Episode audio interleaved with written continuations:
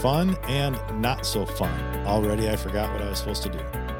Hello, everyone, and welcome to the I Don't Know Running. Okay, jumping right into that. Uh, how I started running. I started running later in life. Um, right now in Michigan, you know, the weather has just turned, and um, it's a good thing Mitch actually came over and got me out. I probably wouldn't have went out today. I don't like the cold.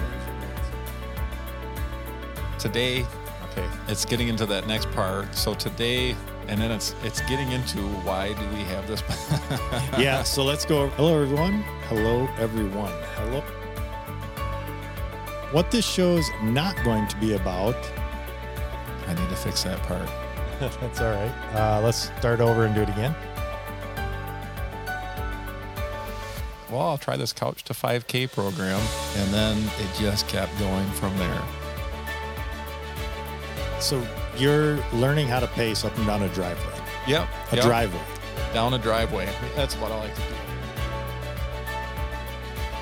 as well as the lows because more often than not, yeah, the highs are great, but when you hit those lows with people, that's when you really, you know, see and experience um, a real closeness with your running friends, and and you, they don't even have to be friends. You just I- see them. I have to agree with that. I think the lows is what brings us together. Um, I just think about just the last race that I, I crewed Lewis at. Um, Mhm.